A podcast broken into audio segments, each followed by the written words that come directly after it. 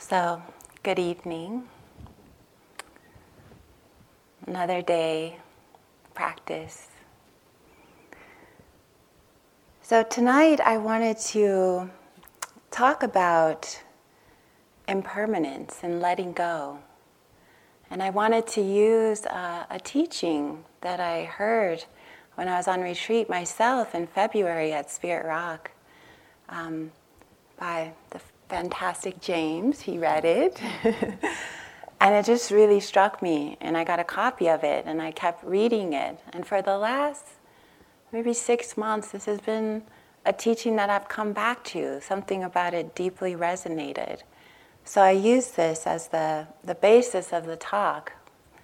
And just to say that there's a lot of different types of teachings. And um, this one is kind of a cutting through teaching, you know. It reminds me of um, Manjushri, who's a Tibetan deity. And Manjushri carries a giant sword, and the sword is the cut through delusion, right? So at first it can go, ow, you know, carrying a, a weapon, you know. So this teaching kind of has that flavor. You know, you'll get a sense of it uh, as I read it. I'll read it through one time, and then I'll refer back to it. So it's called The Dakini Speaks. My friends, let's grow up. Let's stop pretending we don't know the deal here. Or if we truly haven't noticed, let's wake up and notice. Look, everything that can be lost will be lost. It's simple. How could we have missed it for so long? Let's grieve our losses fully, like ripe human beings. But please, let's not be so shocked by them. Let's not act so betrayed, as though life had broken her secret promise to us. Impermanence is life's only promise to us, and she keeps it with ruthless impeccability. To a child, she seems cruel, but she's only wild, and her compassion is exquisitely precise, brilliantly penetrating, luminous with truth. She strips away the unreal to show us the real. This is the true ride. Let's give ourselves to it. Let's stop making deals for safe passage. There isn't one anyway, and the cost is too high. We're not children anymore. The true human adult gives everything for what cannot be lost. Let's dance the wild dance of no hope. So it's a little dramatic. uh, whoa.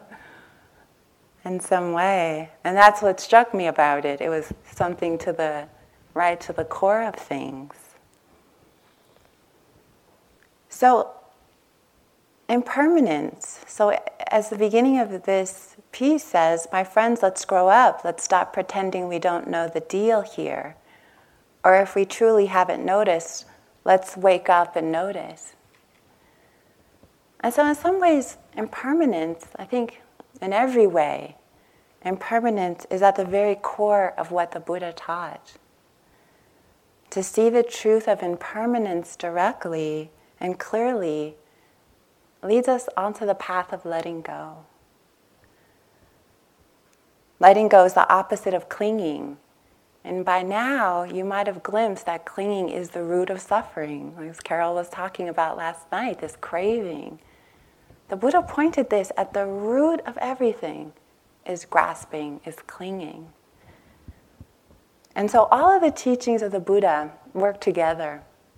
You know, the Buddha was such a master. He spoke to so many different types of people in his many years that he taught several different techniques and ways. But everything is coming back on some level to this can we let go? Can we let go?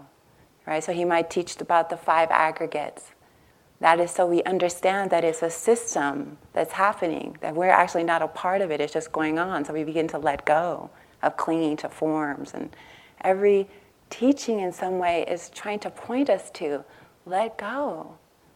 That this is this is not to be clung to. So the teachings describe the same thing in thousands of different ways. I always notice that, like, ah, this is the same teaching. And all these Dharma talks actually have the same flavor, but every night we sit and it's like, oh, because it's from a different perspective. James will say it this way, Guy will say it this way, Sally this way, I'll say it this way. But all of this is pointing to can we be present and let go? Right? Can we be here? So, this idea of impermanence is part of the Buddha's teachings on the three characteristics. Basically, it's the three insights. What we are practicing here is insight meditation. So we say insight into what, right? What are we trying to see here? Basically, the, the truth about suffering, impermanence, and no self, right? Egolessness. So, this is the real heart of the matter. And you could say that the characteristics is an interesting word. We don't use that that much, but you could say that um, these are the three marks of being a human being. So, this is what the Buddha noticed. You come here, you're born on the planet. This is these three qualities of this existence. So, example is a characteristic of fire is heat, right? So, a characteristic of being a human being is you are subject to impermanence. This is the way it is, not just us, everything becomes subject to impermanence. So, this is profound. So, this is what we're doing here is we're looking at these things. And as we sit in the present moment, these insights arise again and again. Impermanence, no self, dukkha, right? You report these in your interviews. Ah, today I let go, right?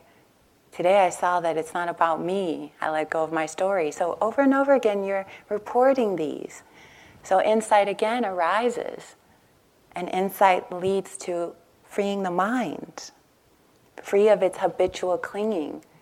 Because when we see the truth, we let go, right? We, we stop, oh, wait a minute. I don't have to hold on to this the mind starts to become free when it sees the truth of things. Sees the truth. Insight is seeing truth. So, one of the things I think might sometimes trip us up a little bit is this, this idea of ignorance. You know, you, we hear this a lot in the Buddhist teachings, like we're ignorant of the, the truth of reality. Some people will be like, I'm not ignorant, you know, because we have a lot of knowledge. But knowledge is very different. You know, many of us might come here with different backgrounds and, you know, we have knowledge.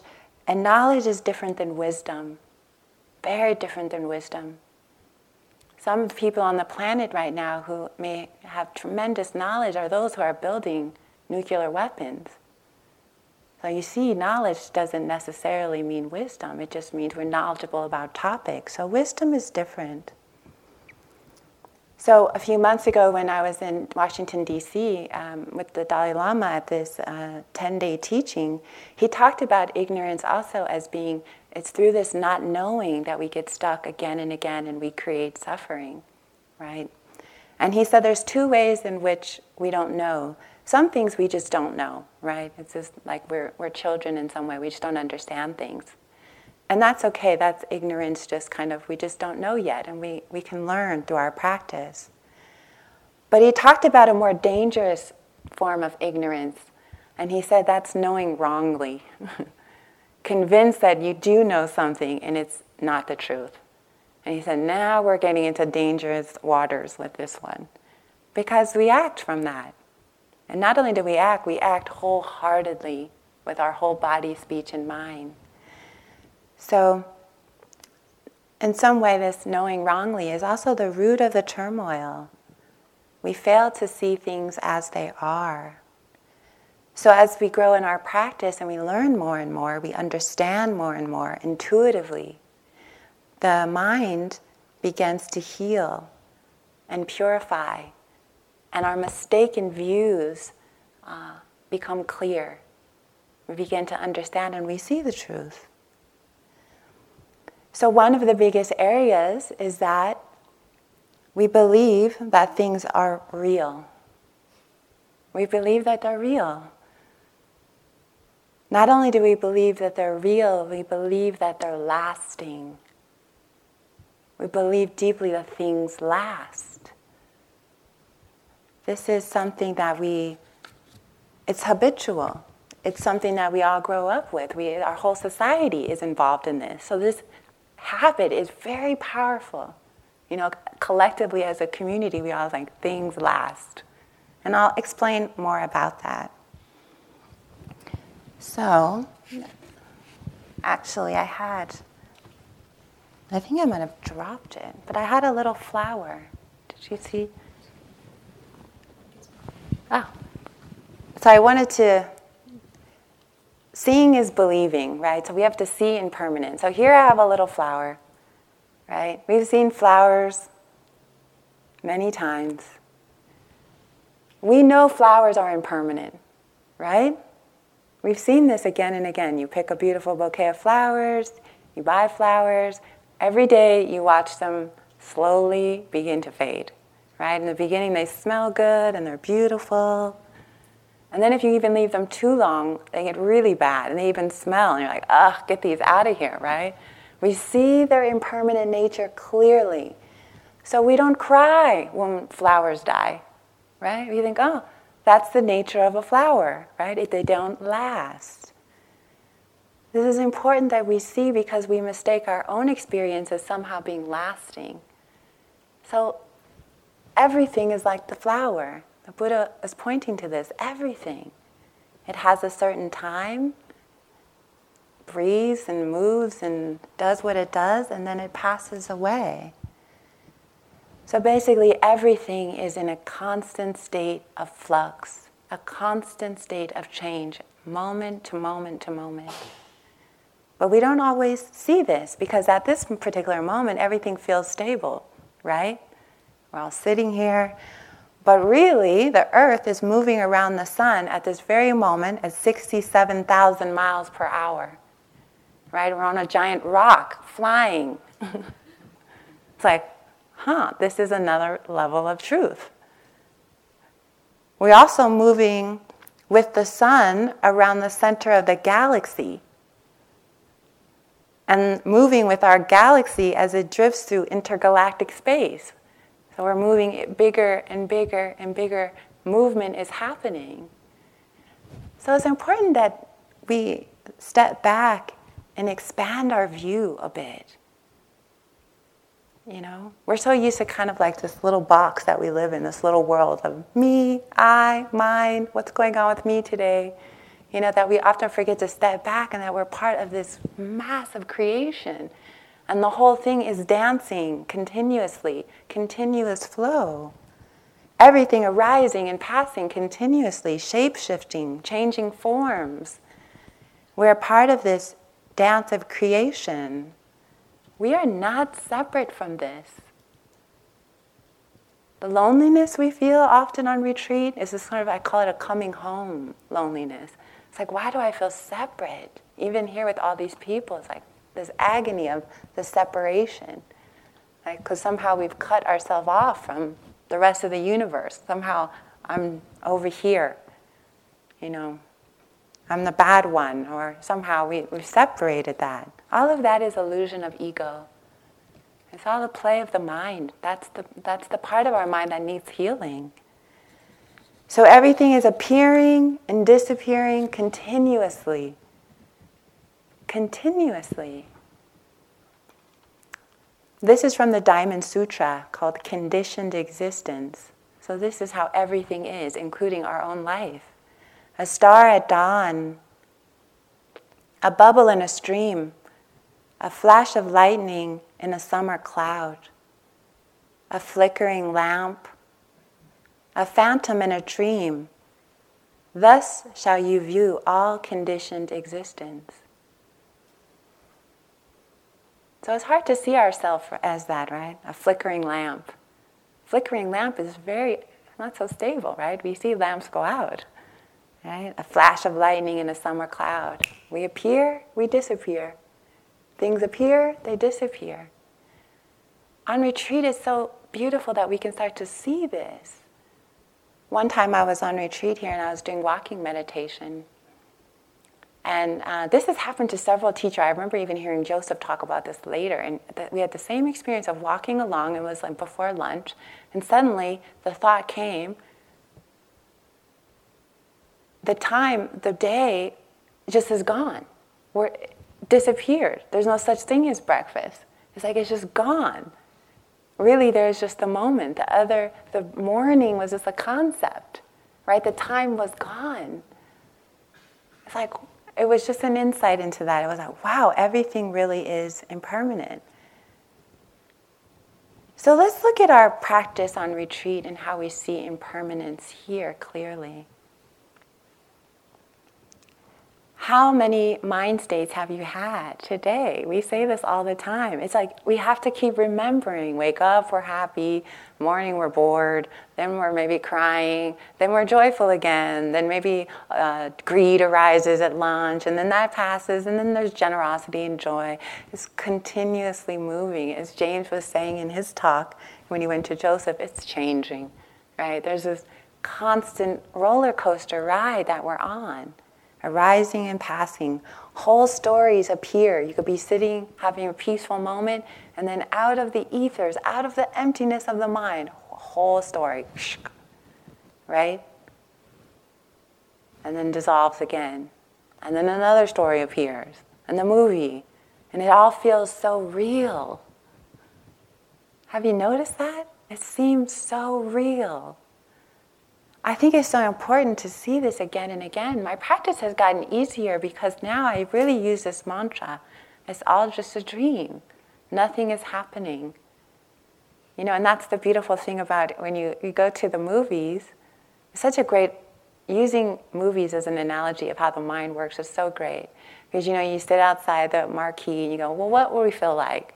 Drama, comedy, you know, what does the mind want right now? Oh, not, nothing too deep. Oh, maybe I do something really deep. Let's do a documentary, of, you know, or you know, whatever. And you go, but say it's just a regular movie, and you go in the theater, and it all just appears on the screen, right? And it looks like something's really happening, the drama, and the sound, and the and the, you know, the whole arc of the story. They live and die, and romance, and this whole life lived, right? And if you turn around and look, it's just a display of light and image. If you look, it's just being projected. Nothing is happening. The mind is the same way. The Buddha said movie after movie. The Buddha didn't say movie after movie, thought after thought. They're just the mind tricks. It's just a play of consciousness. So what happens is that when we're on retreat, this weird phenomena happens where we start to see a movie appear and we go, "Oh no, this is going to be the movie that's going to play for three months, right? There's a contraction, right? Or if we feel an emotion, I can remember feeling sadness and being like, oh my God, for three months, all I'm going to do is feel this suffering, right? But then in an hour, it's gone. And even though we see that, we still, the moment something arises, we think this is permanent. This is a permanent state. This is how it is. And we really suffer in that. So we actually can get really afraid of our emotions because we don't see them as passing. We see them as being real, we see them as lasting forever. This is how it's going to be. Even if we have a beautiful experience, say we, we, we have a, a sitting, we experience bliss and love and light, and we think, this is how it's going to be from now on, right? It's, it goes both ways. Like, this is what they've been talking about. Oh, yeah, okay, here I am. Let's just put it in cruise control. Three months of this, yay. And we plan the next 20 years of our life on retreat based on that mind state. And then it goes, like all things do. And we think, people come on retreat, what did I do, Spring? How did, what? It was going so great maybe I should sit by the window again. It was that breeze and I felt calm, or I had that extra cushion, so my body, you know, we, we try to recreate it, but it's like, oh, it's gone, friend. Such is the nature of life, it changes. So everything passes. it's so important to see this. Everything arises, everything passes, nothing stays. I remember once being on retreat. Um, Sylvia Boorstein uh, is another teacher that I really adore her. She's in her 70s and she's just so wise. But she told this story once about being very young, and uh, she has a lot of just natural wisdom. This story illustrates that clearly. So she talked about being, uh, she was married very young and had four children at a very young age, pretty close together. So she said, here she was, this young mother at home with four children. I think all of them were under six at the same time. And it was one of those days where they were all having meltdowns at the same time. And they didn't want to be put down, but they didn't want to be picked up. It was just no, you know, and she just thought, oh my goodness, you know, this is a lot. And so she got out this, she had been doing a little art project, and she got out this yellow paint and decided to climb up on this ladder in her kitchen and paint in Hebrew, this too shall pass. right? And so, of course, our children see her up there on the ladder painting. They get curious. Well, what are you doing? And that became a Dharma talk on letting go and impermanence, right? For, for her children, like, this will pass. But to have the wisdom to see that in that moment, this is just one of those days, right? And not to think for 20 years, oh my God, it's going to be like this. Why did I have four kids? This is hard. You know, it was like, this too shall pass. It's just another experience. So that's not how it was in my house. So I deeply appreciated uh, that wisdom of, yes, what a great teaching. And also, you know, when I, I in California, I'd like to teach the teen retreats at Spirit Rock a lot. First, I, I like to support the next generation of uh, young practitioners. Uh, but sometimes people come on our retreats and they get nervous as staff because it seems like around day two or three, everybody starts crying Whatever is going to arise, that's the big piece. You know how it is. It all starts unfolding, and the emotions will be really intense. And they'll say, uh, Is this okay? You know, everyone's crying. What's going on? You know, I was like, Oh, it'll be fine. There's no need to worry. It'll all pass. Right? So we'll, and sure enough, the person will see the same person maybe they saw at lunchtime, and it's just joy again. right? And so, I was like, there's no need to get worried. It arises, it'll passes. Everything. So for me, this helps me get very close to suffering. This helps me get very close to difficult emotions because I think to myself, Spring, you know, this will pass. So I can investigate it. I can be with other people at very intense times, my capacity to be with difficulty has expanded because in my mind I'm thinking, yes, this is arising, and yes, this will pass. Even if it's sobbing, whatever is happening, terror, it won't last forever. And I remind myself of that, and there's a great strength uh, from that. So we start to see ourselves here on retreat, everything arising, everything passing our views and opinions changed over time. What we once thought, we no longer think. Stories um, about who we are change. I found this great clipping that was actually in the staff lounge. It's in the it was published by the Southern Poverty Law Center and it was a little newsletter. I know you can't see it from here. But it's a story it's entitled A Skinhead Rejects Racism and Seeks Redemption with the help of the SPLC. So on the cover is a before and after picture of this person. And this person was, um, I'll just read a little bit it. For four years, for years, Brian Welger thrived on hate as a violent skinhead, a razor carrier, carrying enforcer who helped organize other racist gangs around the country. His hate was etched on his face in the form of tattoos with racist and violent themes. So the, basically, a picture is covered in all these racist tattoos. He looks like actually like a monster, like a demon. And um, so, but with the help of the SPLC, he changed and he got help. And there's an after picture where he endured two years of um, having the tattoos removed. And then there's an after picture of him, and he looks radiant was like, wow. And he risked his life actually to leave that. And then there's an article goes on and even shows him paying homage at a civil rights museum in front of pictures of mm, Dr. Martin Luther King. What a change!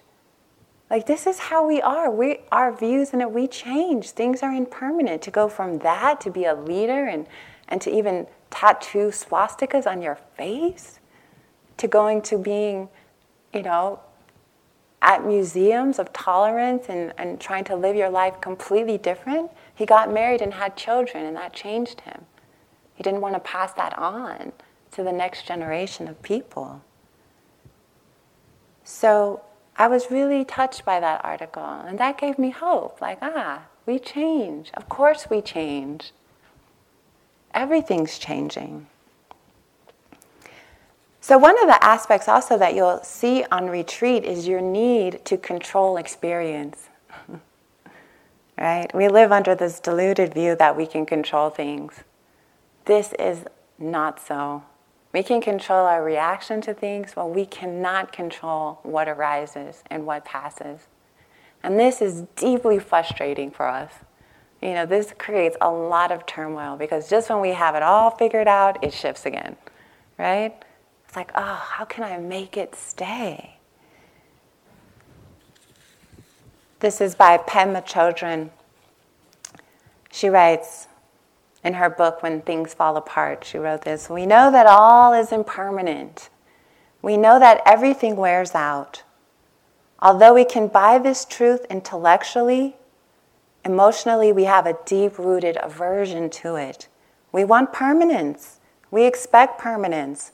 Our natural tendency is to seek security.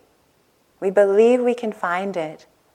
To put it concisely, we suffer when we resist the noble and irrefutable truth of impermanence and death.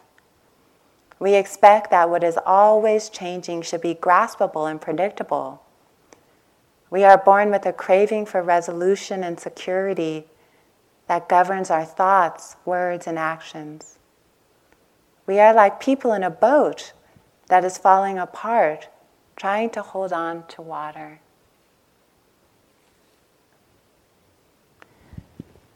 So, this need to control experience, it's kind of futile. We waste a lot of time doing that. We suffer in that. There was a story about this little girl uh, with her mother at a park, and there was a fountain there. And it was a high fountain, and there was maybe four feet of water, so three or four feet of water in the fountain. And the little girl is walking along the edge of the fountain, you know, as children do. She's about five. And her mother says, Oh, honey, be, you know, you should come down. I don't want you to fall into the fountain. She says, Oh, I won't. And she continues walking along the edge and then falls in. Okay? So then obviously that's a big shock. So the mother gets her out and she said, Honey, are you okay? She said, The little girl says, Yes, mommy, I was very scared. But then this voice said, Have fun falling.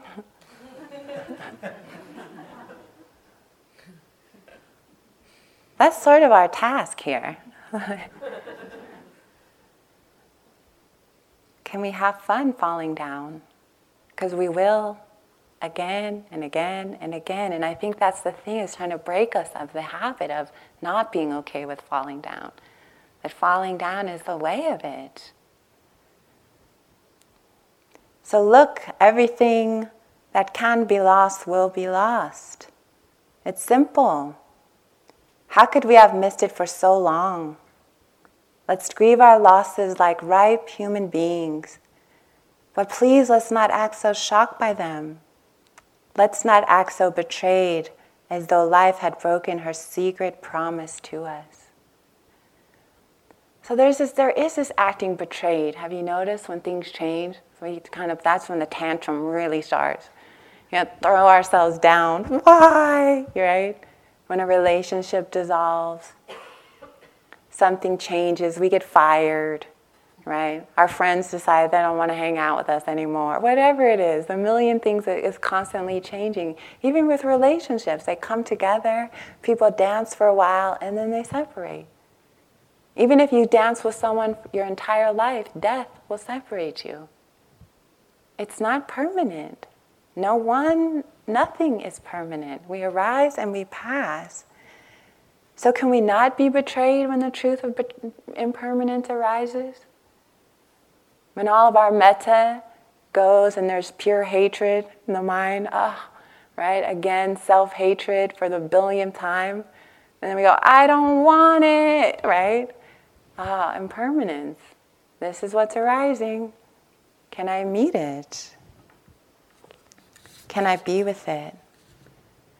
Joseph was right when he said his little famous teaching anything can happen at any time. anything. And this is hard for us to deal with. You know, we have these five senses with our body. We're always hearing, seeing, touching, tasting, smelling. And really, when we leave our home or go out into the world or anywhere, we can't control what, really, we can't control what arises in those sense doors. We see a sound, I mean, we hear a sound, we see a sight, some are pleasant, some are unpleasant.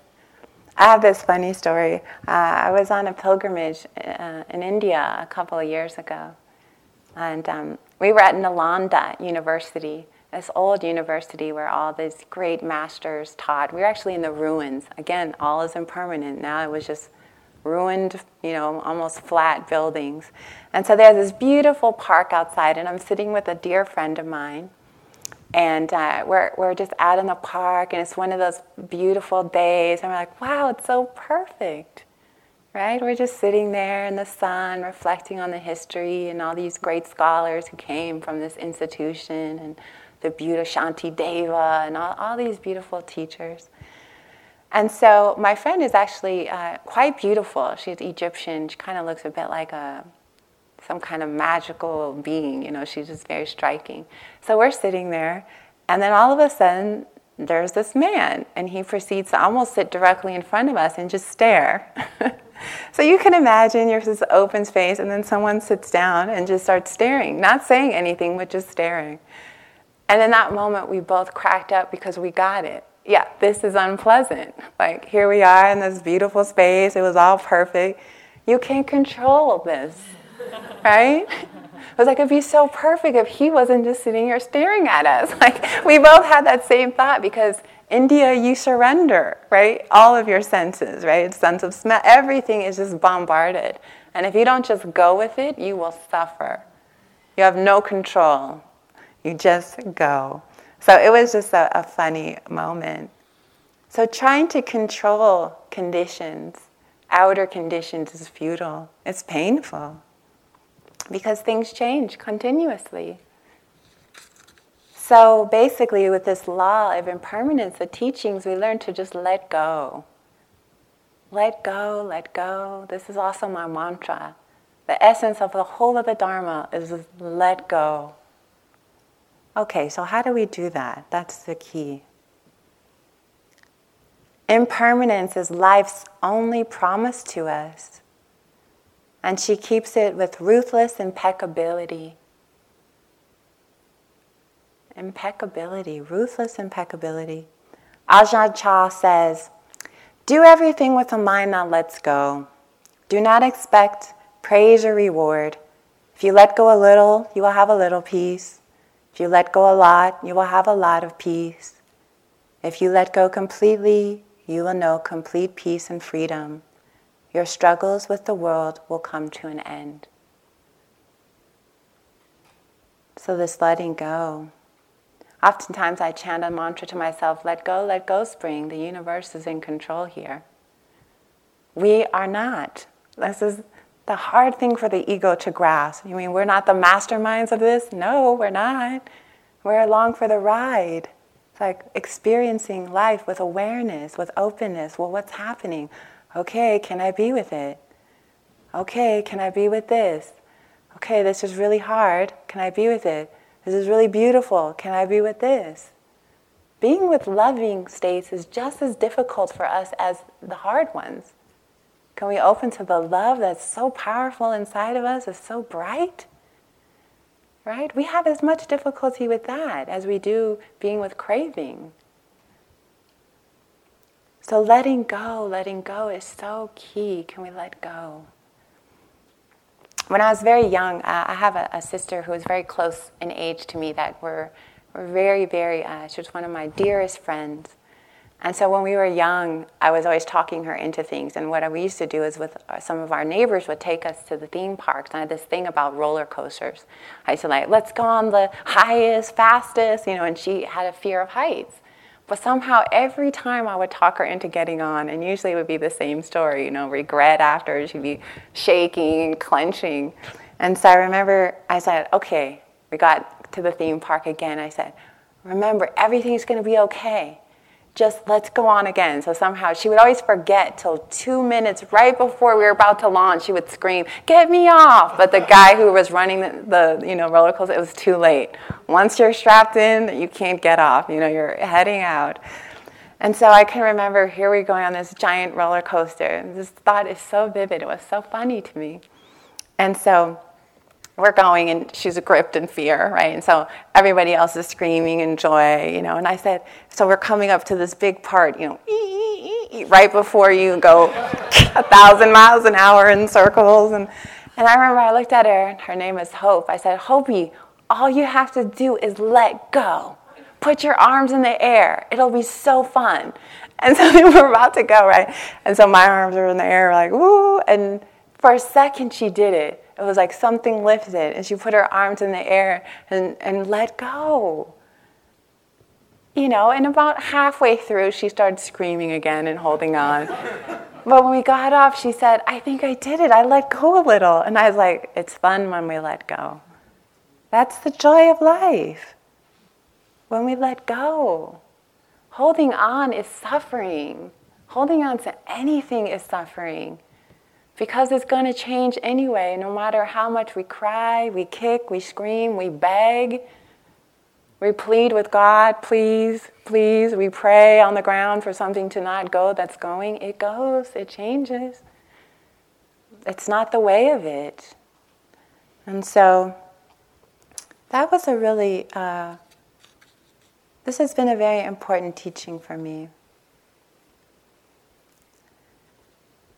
So um, a couple, about eight or nine months ago, I got a call from the editor, Barbara Jordan, of Inquiring Mind. It's a of Vipassana magazine. Some of you may have seen it. It's there's beautiful articles in there, and it just has um, lots of stuff about sitting groups. And she called me and she said, "We're doing an issue on enlightenment, and I'd like for you to write a, an article." I was like, enlightenment? Oh no, well, I don't really have anything to say. You know, Jack was writing articles for it and Joseph. I was like, she's like, oh, we really want you to get your voice in as a younger generation teacher. And there must be something you could say on the topic. And I was like, oh, well, no. And she said, well, think about it. And I was like, okay, I don't, I don't know. And so then I thought, oh, yeah, there was this one time. And I, I called her back. I said, okay, I have something. I'll, I'll write about it. And I said it was a very short experience or very quick. And she said, That's okay because we only need 500 words. so short and sweet is fine. And I said, Okay.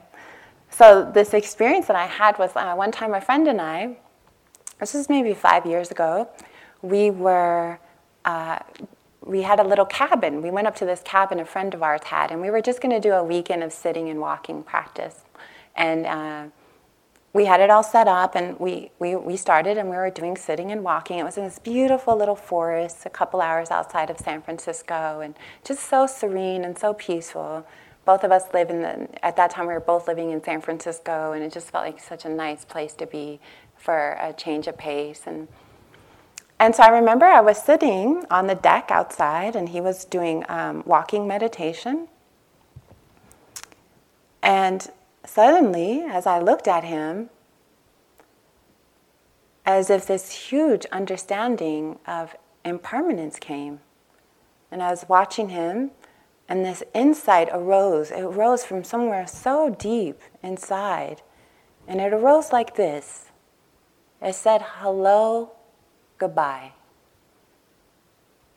I said, Hello, goodbye. And as I looked at him, I thought, Oh, this is my dear friend. Hello. One day we will part. And then it, everything I realized was hello, goodbye. And I remember looking at the trees And it was hello, goodbye, hello, goodbye. And for a long time, I think I was actually, there was, it was so intense, I I was paralyzed for about four or five minutes because in my mind flashed everything that I had ever known, every person I'd ever known was hello, goodbye. And it took me a few moments to realize my face was flooded with tears at the poignancy of everything was hello, goodbye. That we meet life, we appear in these forms, we have these families, and we say hello to them, and then we start to say goodbye to them.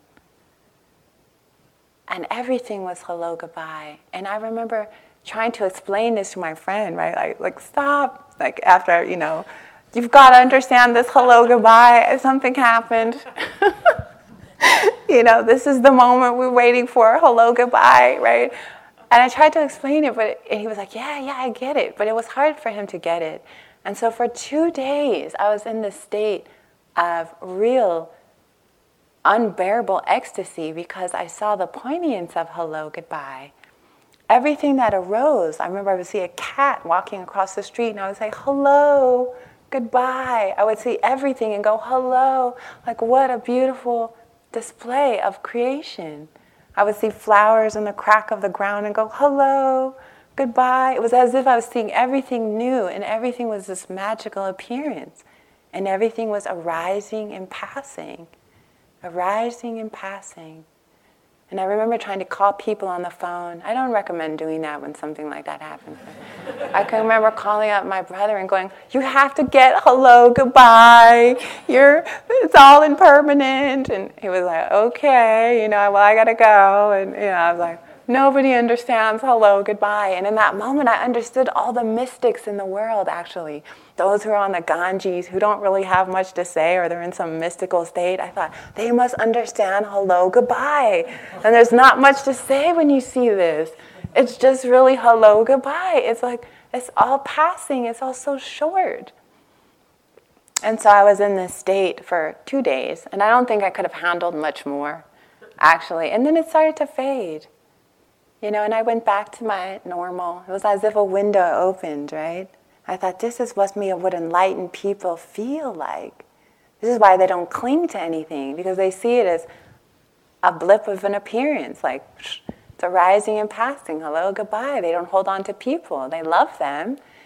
But what happened in that was that I loved everything so much more because it was impermanent like all the people around me, I was living at that time right near Golden Gate Park, and I remember walking in the park going, hello, goodbye, you know, and I was still in that state, and seeing people playing guitars and out, and, and I would just look at all of them like they were the most beautiful beings. The whole thing was beautiful. This is the show. Ah, hello. And then goodbye. This is temporary. All these beings will pass. This is a glimpse, a blip in time. And so when it went back to my normal mode, the effect of that insight lasted. There was some part of me that just stopped clinging as much as I had before. You know, it didn't liberate my mind, but what it did was it took a big, a big piece of my craving and grasping lessened. And that's what insight does. Over time, it, it, it cuts down the diluted parts of the mind it was like some big part was taken out. And I started to understand better what the Buddha was pointing to like, oh, this is all impermanent. So when we see these things, we begin to let go. We begin to let go of our roles. I'm Mr. So and so. I'm Miss So and so, right? I have 0.3 something somethings. I, you know, we let we start all of that just begins to dissolve, right? We're just human beings, right? Appearing. We let go of ourselves. So, to a child, she seems cruel, but she is only wild, and her compassion is exquisitely precise, brilliantly penetrating, luminous with truth. She strips away the unreal to show us the real. This is the true ride. Let's give ourselves to it. So, with this quality of really understanding things are changing, and even in, on, in deep practice, there was a time I was sitting with U Pandita, this fierce teacher that they talk about a lot, Sayadaw U Pandita. He's from Burma. I did a month and a half retreat with him. And it's a, it was a beautiful experience in a lot of ways. But there's this part on the stages of insight where you see impermanence so closely that even the ground under your feet begins to feel like it's dissolving. You start to see everything clearly, you start to see the change. And I remember being on retreat and everything started going a thousand miles an hour in my meditation. I remember going in and I'm like, what's going on? It's like, oh, you're seeing how quickly it's changing. Was like, it was just the strangest phenomena to me. And then talking to other teachers later, they say, yeah, the stages of insight, people often get stuck there because every they start to see the truth of reality, the quick, the change, changing so quick, it's just dissolving one moment after another moment. And we can get very afraid in that, right? It's like a crack in our reality. Ah, we start clinging, right? We like put it back together again, right? I don't want to see anymore. I just want to go back to clinging. You know, it's like too late. He kind of looks over at the edge already. And so, but what happens if we can learn to just flow into that? A lot of equanimity develops. Impermanence leads to equanimity. We stop clinging. We learn to see the truth, and our mind lets go. The Buddha talked about that everything's always changing. You know, he talked about these eight worldly winds that are always blowing by praise, blame, success and failure, pleasure and pain, fame and disrepute. Like all of these you experience in your life. It's all changing, right? All switching around. One time you're loved, the next time you're hated, right? It's all, everything happens to everybody. This is the, the play of consciousness.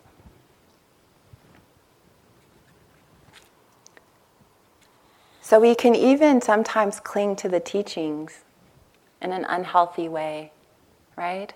It's like you use the teachings as a vehicle. You look to what the Buddha was pointing to, you don't cling to it. You say, oh, he's pointing to this road here. Okay, here we go. But we don't cling to it. There's even a way within Buddhism people can get very feisty about it, you know? Uh, I remember when this teacher, just to give you another story, um, Khenpo Tsultrim Gyatso, Gyamtso Rinpoche. He's this great yogi and scholar, and he came to uh, Marin. This was about nine years ago. I was kind of more, I didn't know that much about practice. Anyway, they told me that he had spent like 10 years in a cave and he was introduced uh, by these teachers and i was like oh great you know two days of teaching he's a famous scholar surely he'll give these discourses for hours and I'll get it, you know, I'll, I'll get it. You know how we can get, come to something where like, I'm going to get it now, whatever it is. And so I remember he was just this sweet little man, very tiny, maybe five feet tall. He was just sitting on the stage. And when I came into where they were giving the teachings, there was all these toys on the stage. And I thought, toys, that's really funny. Why would this great scholar have all these toys. And people brought him toys, so obviously he liked them. But he had this one toy that was one of those you pressed a button and it was this little gorilla and it would it had these little uh, bells and it would go like this and it would sing wild thing da da da da da, and uh, he seemed to be really fascinated by that right so he's sitting on the stage and, and basically the teaching starts i'm waiting like clinging on to some idea that he's going to talk some great discourse, the subtleties of mind or something. So he was just sitting there for a long time. And then he would say, okay, let's sing some songs. And then we would sing these, like, in my mind, they seemed a little sappy. They were like, we will meet in the pure lands and be Buddhas. And, and he loved to sing these songs. So, and, then, and then he didn't really say that much. He would just kind of look at us and, and, and, say a few more things. And then a few minutes later, he would press the little monkey, the gorilla. And they would go, wow, thing. And he would giggle and giggle. This went on for two days. And I remember after the first day, I was like, I can't go back. What? Uh, like, what? this is so boring. I, and I was tired and I had all these mind states and and everyone's like, he's enlightened, he's enlightened, this is great, this is great. I was like, but he's not saying anything. Okay? So then the next day, basically there was more songs. He brought this whole other songbook, and we spent like hours singing these songs, and some were Milarepa songs. And he just seemed to be enjoying that so much. And he would just say a few things like "relax," you know, every now and then, and then hit the gorilla again. and I would just go. And so he was leaving at the end of the teaching, and we were bowing. And I kid you not, after all that complaining, as soon as he left, I started spontaneously crying, going, I miss him. and I said, I think maybe he was teaching me to let go. Like I had all this grasping, like coming in, like he's gonna teach me. And, and the teaching was very simple. Like, I guess there's not a lot to say. We might as well just play with the toys and I was like, let go, right? And I really like something in me like I got it. Like I think I'm trying too hard to figure it out. And uh, my friends had the same insight, like, yeah, maybe we just need to let go. of, Like, so I so appreciated that in a way, you know. But it took two days of just really. So now I look back very fondly uh, on that. So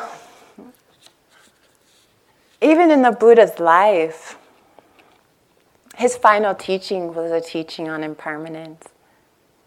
You know, and I was on my pilgrimage a couple years ago with some friends. We went to Kushnagar.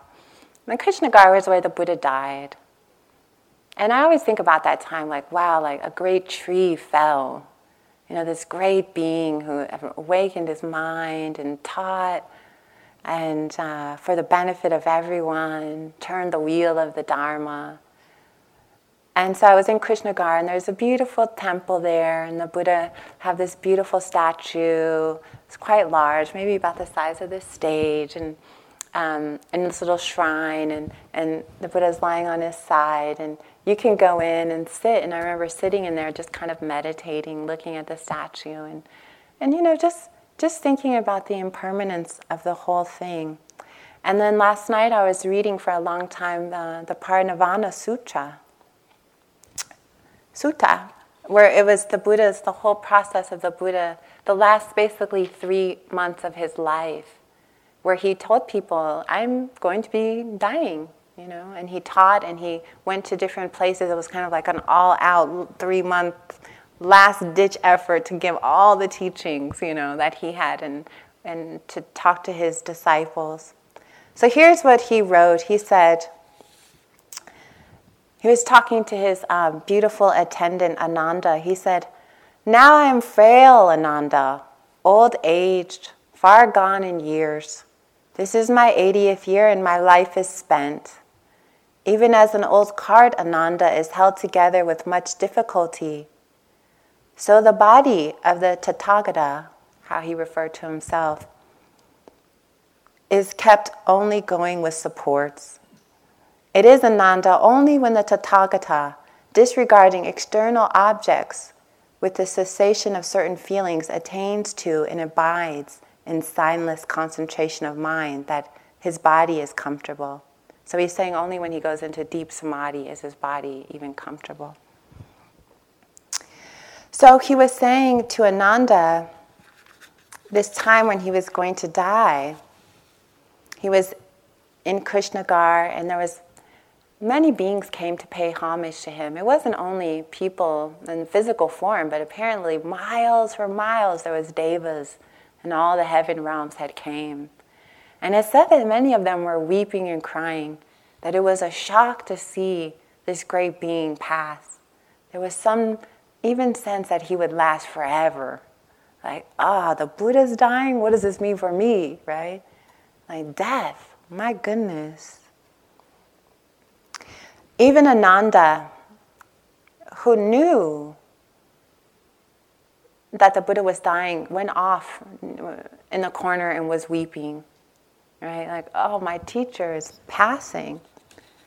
So, this is what the Buddha said to Ananda. He had some of his attendants when he said, Hey, where's Ananda? You know, here he's lying there and getting ready to go into meditation and basically pass away. They, he said, Where's Ananda? And they said, Oh, he's over there crying. And he said, Go get him, go get him.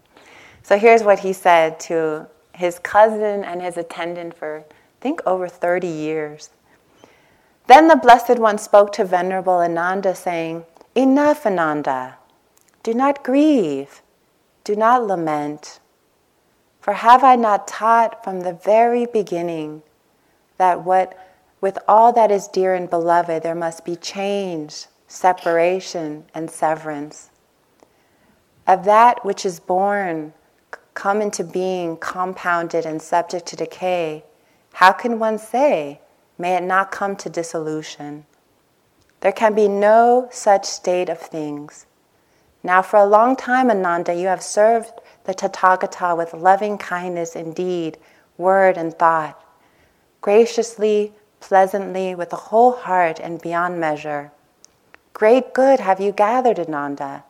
Now you should put forth energy, and soon you too will be free from the taints. So, as he was talking to him, he was telling him this to comfort him in some way. Like everything I've always said what arises passes, what is born dies, everything, everything. This building one day will pass away.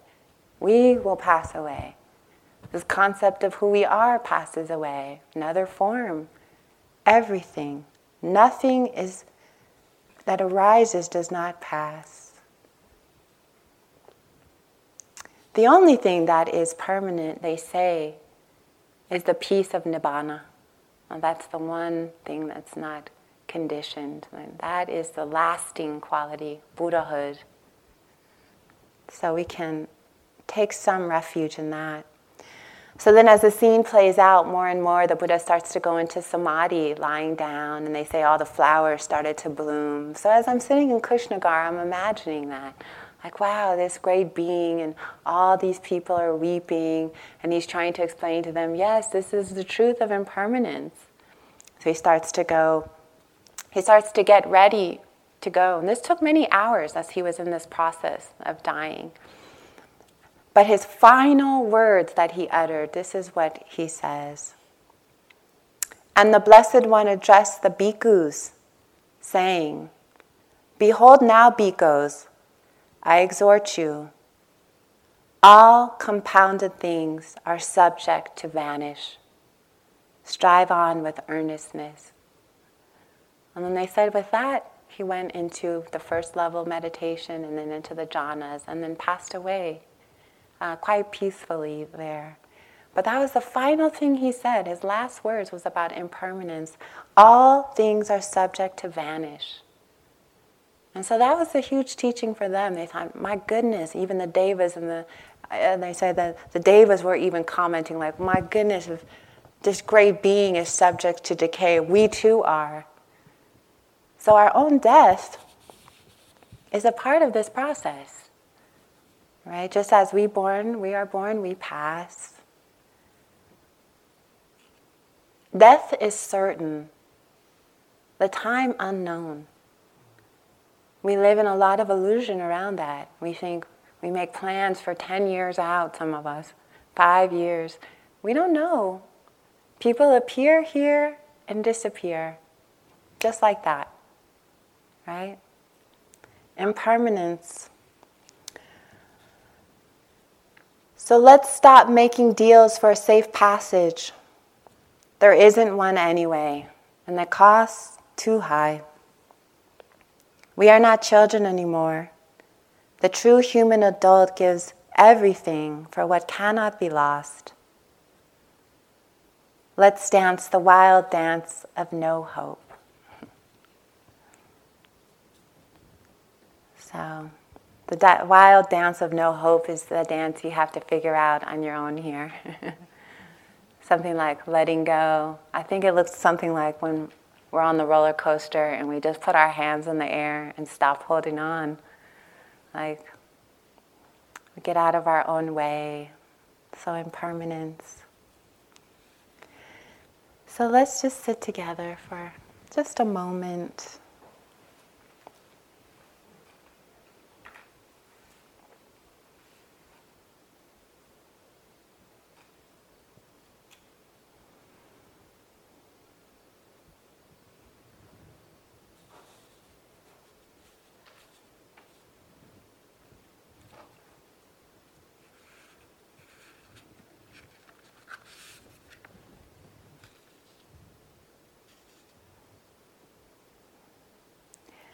And the Blessed One addressed the bhikkhus by saying, Behold now, bhikkhus, I exhort you. All compounded things are subject to vanish. Strive with earnestness.